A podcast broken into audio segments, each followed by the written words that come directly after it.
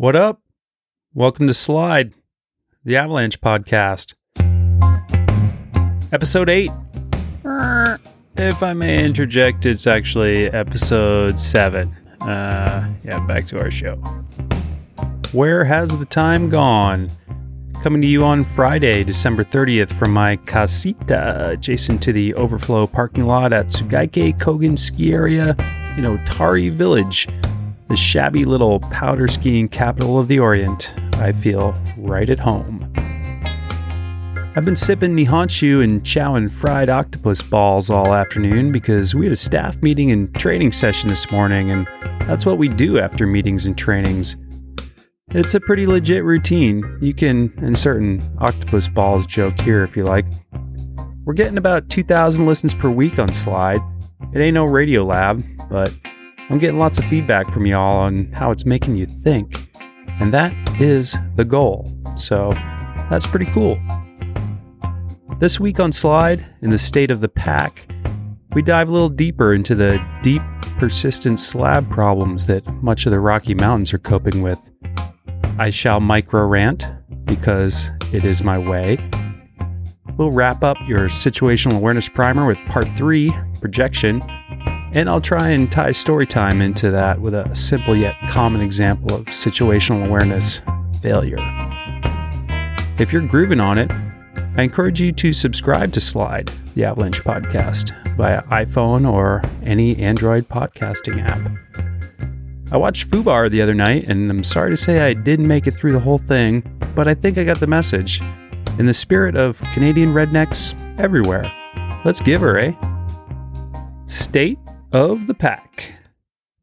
Pretty straightforward pack issues across the globe. The bulk of Western civilization is dealing with a persistent slab problem, or soon will be. North America mostly received copious amounts of snow over the last week. Europe had been high and dry, but precip is inbound or already falling on a variety of weak layers. Japan has been alternating between rain and snow, but don't worry about us, we'll be just fine. Utah, Colorado, Wyoming, Montana, Washington, California, and Alaska all report persistent or deep persistent slab problems of some degree. It seems to be healing in Utah and Washington, while they are on the edge in Wyoming and Montana, and getting closer to that edge in Colorado. Things are better in most of Canada. They also have a diverse, highly qualified cabinet, universal health care, carbon taxes, and a prime minister with nice hair. But south of the border, we have the guns, the power, and the freedom and the will to use them.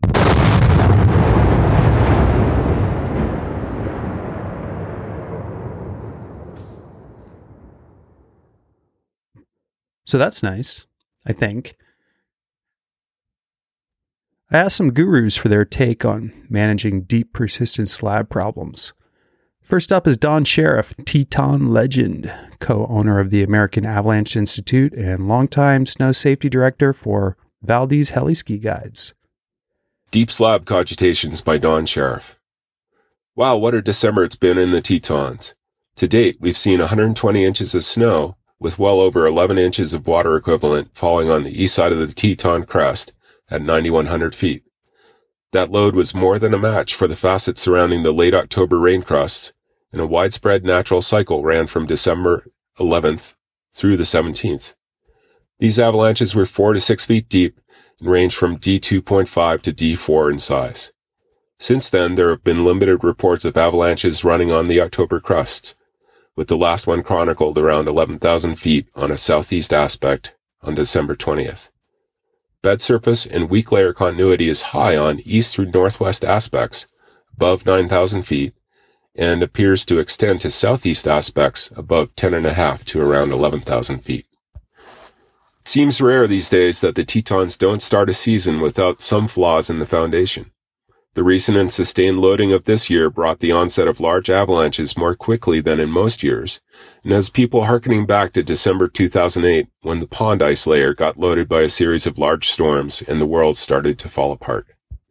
So are we past the tipping point for this year's basal weak layers? A wise man once told me not to think so much in terms of confidence, but in terms of evidence and uncertainty. The lack of recent evidence for deep slab activity is only matched by the lack of visibility of late.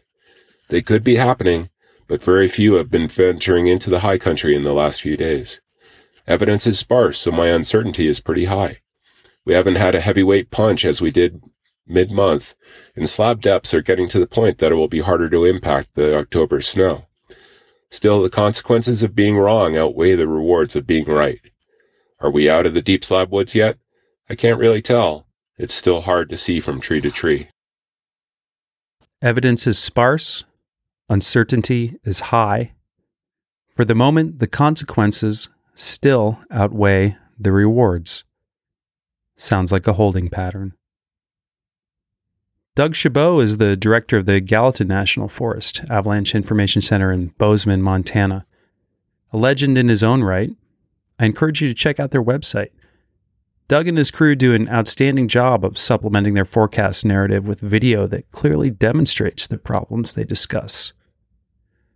Their YouTube channel is called Avalanche Guys, and they have 517 videos dating all the way back to 2008 when new parents still terrified their children with tales of the ancient VHS versus Betamax wars. You can subscribe to that. Here's Doug's take on their problem. Here in southwest Montana, we definitely have uh, some persistent problems, which is not unusual. Um, typically, we're burying surface hoar or some near surface facets that we track, which can last for weeks. Uh, this year's a little bit different because our problem layer is depth hoar at the ground. So, like a lot of the West, we had some early season snow, um, sat there for a while, and then we got really cold temps. Uh, the beginning of December, we were seeing about four or five days of minus 15 to minus 20 in the mountains. Um, and the snowpack was less than two feet thick. So it turned all those, uh, turned the snow into facets and depth hoar, which is now getting loaded. Uh, the, the thickness of that layer definitely varies. Um, so as you're getting out, we're advising people to kind of dig and see for themselves how, how deep it is or, or how thick it is. But what's interesting is that we're pretty much finding it everywhere we dig. So we're seeing it on all aspects, all our mountain ranges. Um, it seems like this is a problem, a common problem to the west right now. Um, so what I recommend is that you just assume it's there. If you're going to go out skiing or sledding, like assume it's there because chances are you're going to be right. Um, and if you're going to commit to some avalanche terrain, even though it's unlikely you're going to trigger something, um, I'm certainly digging and making sure that it's not there on the unusual slope um, before I'm going for it. So it's definitely tricky, but there's n- other than avoidance, um, you're going to have to do a lot of homework um, before you commit to a slope. So, yeah, for the most part, personally, I'm avoiding avalanche terrain uh, unless I'm pretty certain that that layer does not exist. So it's good luck, heads up, and uh, I think it's going to be sticking with us for uh, I don't know, could be a while. Doug seems to have a similar take as Don. If you're going to hit some avalanche terrain, you better have some damn good evidence to justify your decision. Ethan Greene and Brian Lazar from the Colorado Avalanche Information Center, recently published a blog post on deep, persistent slab problems. Yes, blogs are still a thing. They emphasize the high consequence, low probability nature of deep, persistent slab issues and say that, quote, because deep, persistent slab avalanches are so dangerous, the only safe way to manage your risk is by avoiding those suspect slopes. On a bad year, you might have to avoid those slopes for the rest of the season. You probably don't need my help to imagine unsafe ways to manage that risk. You're going to see plenty of people that don't avoid those suspect slopes, and most of them will get away with it. So, what's the happy middle ground? If you were paying attention to the leaders I just cited, you should know the answer. There is no happy middle ground, unless it's Nordic skiing. I like Nordic skiing. If you're dealing with a widespread, deep, persistent slab problem, you can avoid avalanche terrain work like hell to find a place the problem doesn't exist, or you can give her and pray you don't get wasted if your number comes up. That last option is basically swimming in denial and hoping you don't see any crocs. Could millions of Egyptians be wrong? Well, there's pretty strong evidence they believe in an afterlife, but a pyramid isn't really in my skiing budget. It's probably worth noting that Slide does not yet have any listeners in Egypt. A friend of mine said something the other day that I found both poignant and universal. He was in the middle of an awesome powder day, and yet he opines even though yesterday could have rated awesome, for some reason I felt off. There was so much snow and so many people. I watched plenty of my friends make dubious decisions and heard their dubious attempts at rationalizing those decisions as the inbounds POW got quickly chopped up and the backcountry POW deemed no go merely one lap before started looking good. He went home. Respect. As I've said before, we humans are very good at telling stories that justify getting what we want. You'll have to look hard through the animal kingdom to find other creatures with the same capacity for self destruction. A fella named Adam grew up skiing around White Pass, Washington. Well known and well liked for his passion and enthusiasm, he was intimately familiar with the backcountry terrain there. No doubt December 27th was an amazing day of skiing deep powder. Adam took a last run with a friend.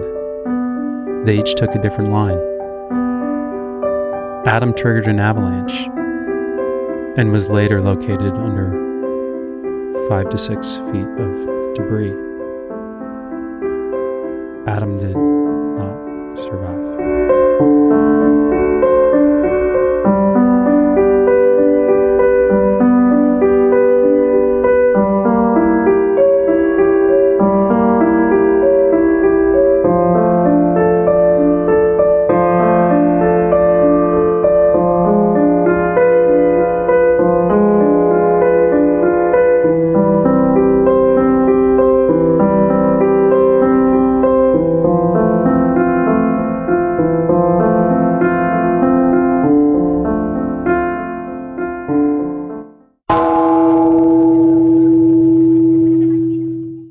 Here's micro rant for you.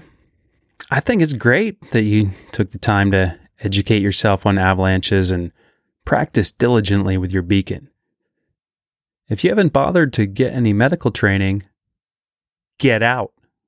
I'm serious. Don't let the door hit you on the way out. Keep walking, sunshine. You think the magical rescue fairies will descend from the heavens after you dig your buddy up?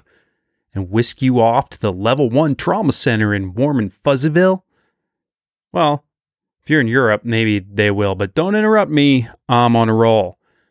I got my EMT cert right around the time I started backcountry skiing.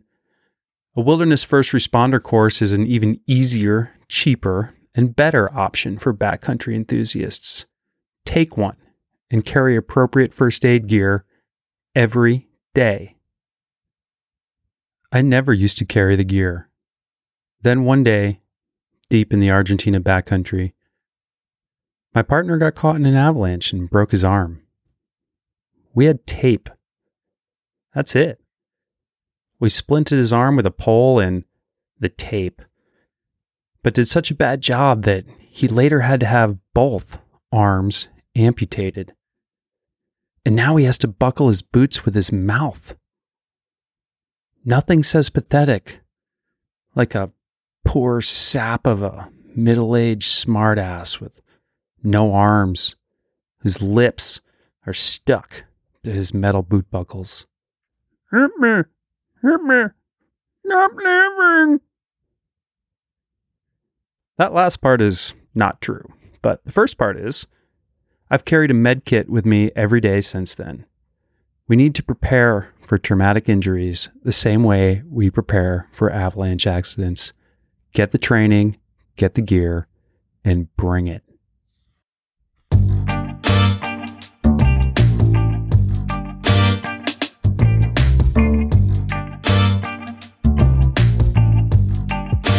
Here's the meaty bit for this week.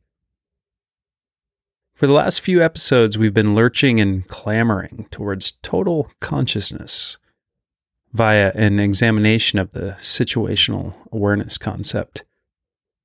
How can we improve our own situational awareness and thusly marshal our mental powers under the banner of better decision making? Episode 5 looked at the observational phase of situational awareness. 6 tackled the integration phase, and this one, 7, looks at phase 3, projection.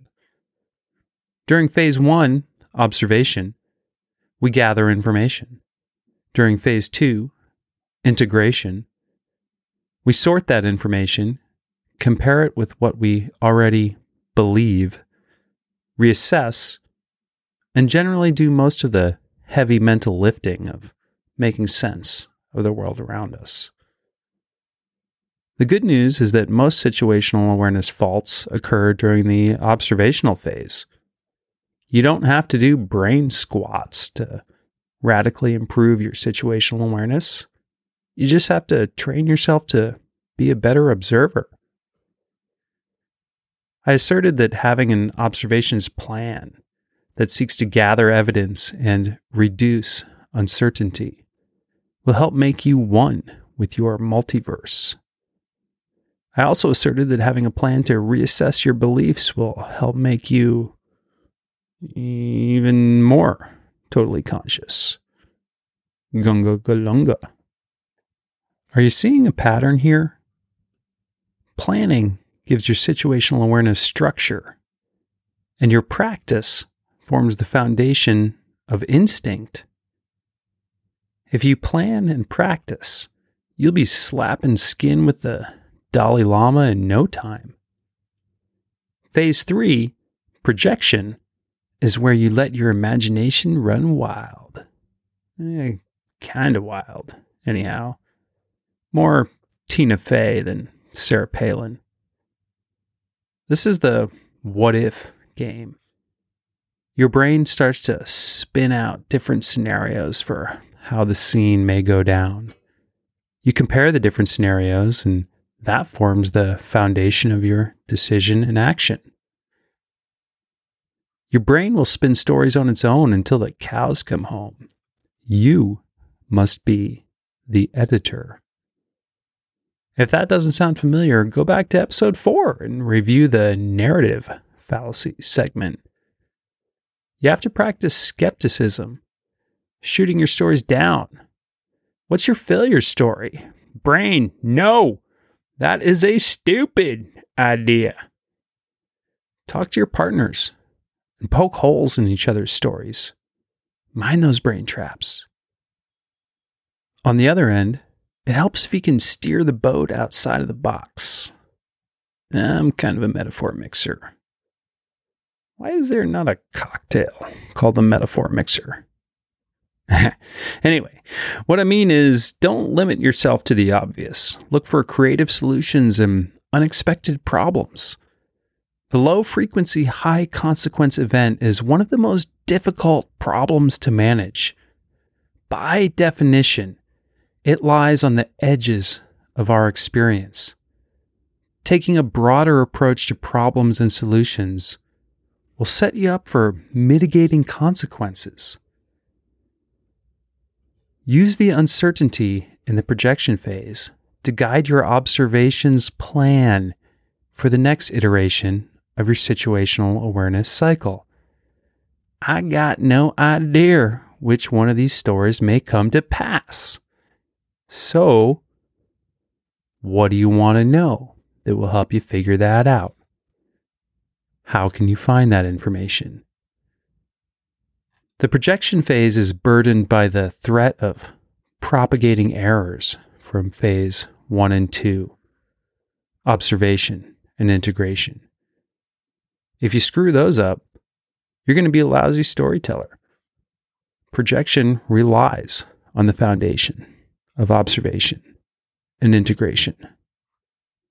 Is the supposed pattern that supports your story valid or wishful thinking?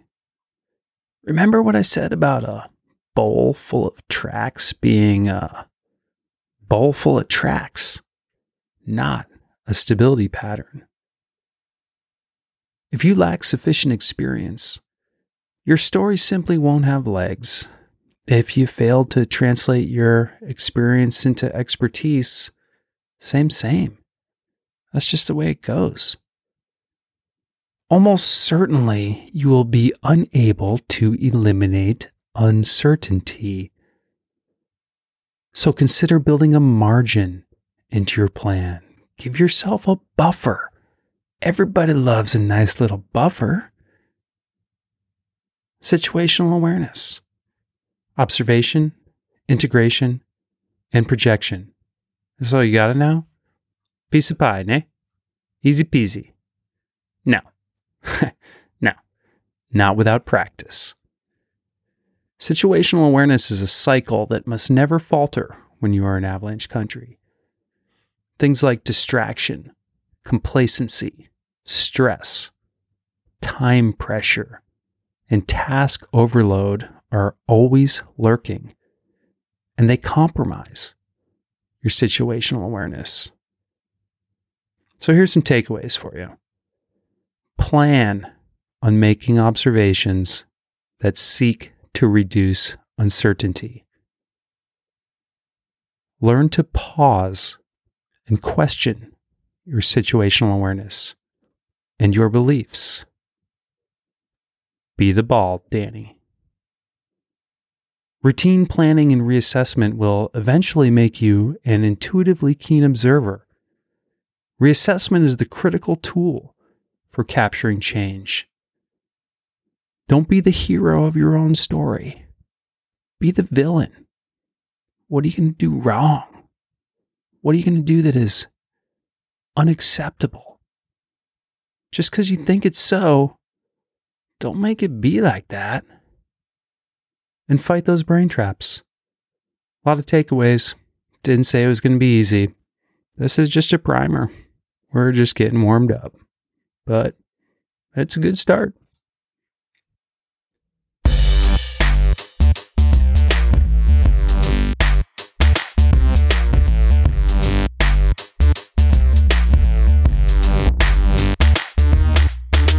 All right, the brain traps is back. This week we got the Dunning Kruger effect. What? You can call it the DK. Oh, don't call it that. You can call it the Druger, the Crunning, whatever. The Dunning Kruger effect refers to research published by David Dunning and Justin Kruger in 1999.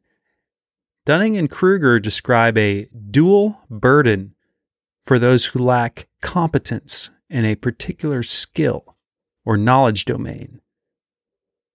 Part one of the burden results in suboptimal performance due to a lack of proficiency. You just don't know what you're doing. Part two describes an inability to recognize this lack of proficiency. Part two is popularly referred to as the too stupid to know how stupid you are phenomenon. You see, frequently, the knowledge required to assess competence is the same knowledge that is required to achieve competence. Dunning and Kruger used the example of grammar. If you have poor grammar, you can't really recognize that it's poor without an understanding of what correct grammar is. If you have poor route selection or hazard assessment skills, how will you know? Knowing how good you are requires the same skills as being good. regarding brain traps, you can't combat the bias in your decision making without knowledge of and attention to those biases. That's why I drone on on the subject. Dunning and Kruger favor the terms competent and incompetent, which carry some pejorative baggage. Nobody likes pejorative baggage. And as I mentioned, popular culture has seized on the Dunning Kruger effect as a scientific justification for mockery and disdain. This is unfortunate because the Dunning Kruger effect has salient implications for the development of expertise, particularly for we avalanchistas. What they are saying is that the less expert lack the metacognitive ability to assess their own performance. A skier or sledder can only assess their judgment to the level of their existing expertise. We are hamstrung when it comes to recognizing our own poor judgment in avalanche terrain. For our Mexican, Finn, and Kyrgyz listeners, hamstringing is a method of crippling a person or animal by severing their hamstring tendons, a gruesome analogy indeed that is commonly used to describe some sort of physical or mental impediment. So, while not physically crippling, lack of expertise in the avalanche domain is itself an impediment to assessing one's own expertise ignorance is ignorance. So if I stink at making decisions in avalanche country, I'm not even qualified to assess my own stank. Yep. Fortunately, you have me for that. Glad to help. But let me tell you first, it gets worse. Way back in 1871, the original Chuck D wrote, Ignorance more frequently begets confidence than does knowledge. Dunning and Kruger say it longer and less pretty. Because people usually choose what they think is the most reasonable and optimal option, the failure to recognize that one has performed poorly will instead leave one to assume that one has performed well. As a result, the incompetent will tend to grossly overestimate their skills and abilities. We can even spin that way farther back to the 4th century before Common Era when Lao Tzu says, Those who think they know never learn. Dude had some legit insight. Those who think they know never learn. I will use that history degree every chance I get. So, what we're getting at is that experience leads to confidence, which exacerbates the dual burdens of a lack of expertise. Good God, right? I mean, I, I hope that's what you're thinking. I spent the last five minutes coming to terms with the fact that I may be a hopeless, arrogant twit. I mean, I'll, I'll be fine. Don't worry. It, it can't be all that bad, right? Let's see if we can find the pony in this heap of turds. Part of the problem is that as avalanche folk, we seldom receive negative feedback or any feedback for that matter. How often have you been called out or chewed out for making a bad decision in avalanche terrain? If the decision resulted in an accident, well, that's feedback in and of itself. But most bad decisions in avalanche terrain result in nothing. Lots of them result in fantastic skiing. And that is a big friggin' problem. Even if you are good at debriefing yourself, you are not qualified to do that. And you are predisposed to go easy on good old number one. Even if we recognize poor decisions that we make, we're probably going to blame it on something other than being a poor decision maker. We were in a hurry. I got distracted. She normally doesn't do that. If our debrief process includes justification and lacks a neutral third party, there's a good chance our process is bunk. So here's the pony. There's no shortage of external sources of expertise and feedback. Even if you spend your days touring the Tombstone Range up in the Yukon, you can head home to your special yurt at night and fire up your micro hydro interweb connection and find all sorts of resources to tell you how much you stink. Whether it be know it all podcasters like me professional oracles of safety, or internet forums full of misanthropic hyenas just dying to gnaw the flesh from the bones of your decision making. That's a little rough, though. I would actually suggest that you solicit third party feedback, specifically constructive criticism from a boss or a mentor or a respected friend or acquaintance. It's hard to know who the expert is, but you got to try. And the criticism part is critical. You can self debrief with your partner if that's the best you can do, but you're going to have to hurt each other. And that can be awkward. A good debrief should be mildly painful and awkward. Like the, what, well, use your imagination. This is a family podcast.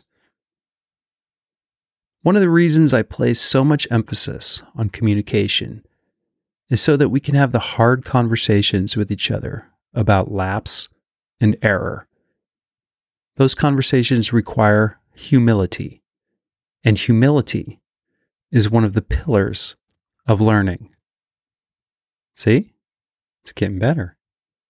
What we all need is external input and a mindset that values that input.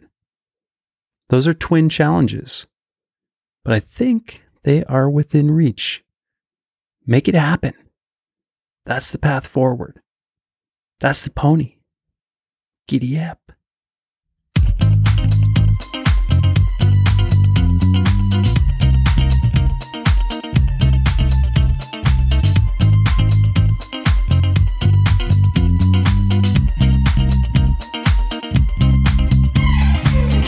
All right. Special story time coming at you. I took a look at the list of whoops stories I got in the bank. I do actually have a list. Loss of situational awareness is a factor in almost every one of them. And it mostly occurs in the observational phase. Like I said, they all have brain traps too. They all have multiple contributing factors. I don't think any of them have an I did everything right and still screwed up theme. Those events are rare. So that makes it tough to settle on an example, but I picked one because as Freddie said, the show must go on. Let's uh let's zoom back to Hakuba last year when I went for a tour with my buddy Rolf and some other fellas. Rolf, if you're listening, don't take tale as disrespectful. Love you, man, but the people must be edutained. I choose this as an example because it represents an individual with a high level of expertise, me, falling into a classic brain trap. This guy with two thumbs who is lecturing on brain traps still gets suckered by them. And it wasn't even much of a trap, more like bashing my face into a glass door that I should have seen. I really beat myself up over this one. Anyway, Rolf is a German guide. That should conjure an image in your head, and it's probably accurate. He is intimately familiar with the area we were touring in, and I was relatively new to it. We were a large group, four, I think. That's large for me. More than two is large as far as I'm concerned. He and I were far and away the most experienced members of the group. It was a gorgeous bluebird Hakuba deep powder day. We get a lot of those. And normally, that means I will be slaying POW like nobody's business. But when the crew showed up at my casita, I'm a little miffed. I hate big groups for lots of reasons. The main two are that more skiers make more tracks, and I abhor tracks. And big groups tend to confound decision making. Mostly, I was irritated by the thought that I would have to contend with other tracks. But it's a good crew. Happy fellas that are stoked to be here, having fun. An easy crew. There's no ego to get in the way, except maybe for mine. So we shuffle up the lift system and leave the ski area boundary, heading for face shots in the Oisawa drainage. There's a bunch of new snow, no wind, mild temps. The skiing promises to be just peachy. I'm content to take a back seat, and Rolf veers naturally into a leadership role. He is guiding our terrain choices and skiing first and generally running the show. Not in an aggressive or unpleasant manner, it's, that's just his way. Unfortunately, the terrain he is choosing is a little constricted. The first line follows a rib with heavy brush on one side and a fair bit of exposure on the other. Not a lot of room. The second line follows another rib with brush on one side and a hot aspect change and rock band on the other. Not a lot of room. Not wanting to be pushy, I'm skiing at or near the back of the pack, which means you guessed it, I'm hitting a lot of tracks, so I'm getting irritated. I'm chill, but not super stoked. I could be having a better day. As we start climbing out of the shallow basin for another lap, I find myself at the front of the line, and now I'm in my happy place. Some route finding, some trail breaking. I love this stuff. I've got an easy line picked out through some light trees that will pop us back onto the ridge in short order. Sadly, it doesn't take long for a voice to chime in from behind me. He's not happy with my route, wants to go more to the left. okay, whatever. I swallow my frustration and start veering in the indicated direction. Couple minutes go by. Nope. Still not good enough. More left. We're talking the difference of a few hundred feet. Fortunately, I cannot use my mental powers to inflict actual physical harm on another human, because I would have. No fire and brimstone, but a nice weeping blister or some kind of irritating neck spasm would have been sweet. So, with the lack of mental firepower at my disposal, I break farther left and put my head down and focus on blazing up.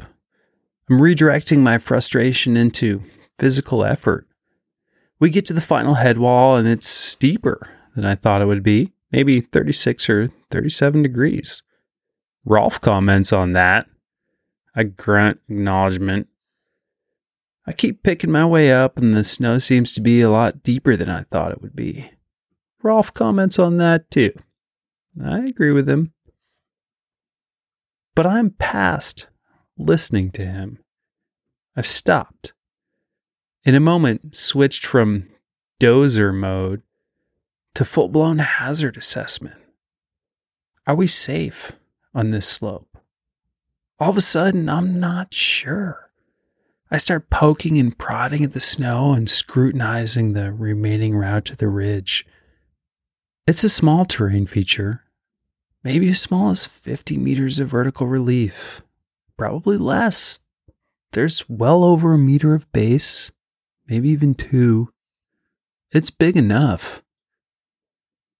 I can't feel any weaknesses in the pack, and I know there shouldn't be. But the realization that I would never willfully choose this route will not leave me alone.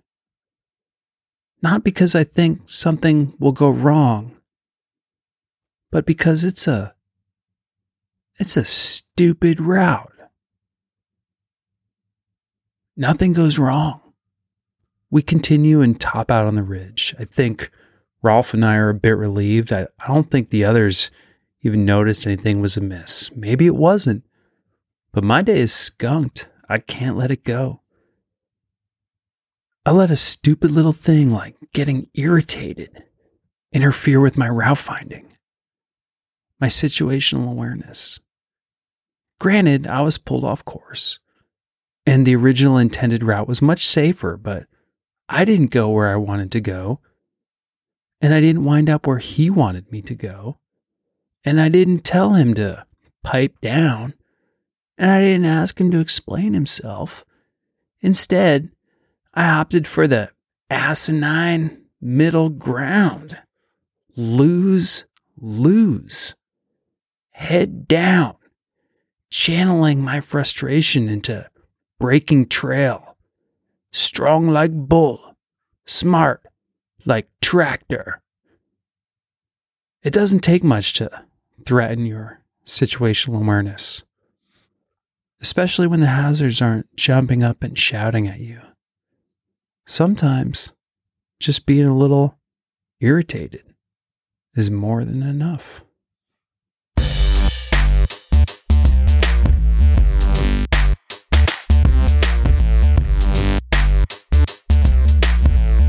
Well, fat lady singing, and that's all she wrote for this week. Hope you enjoyed the show. Hope you're getting some.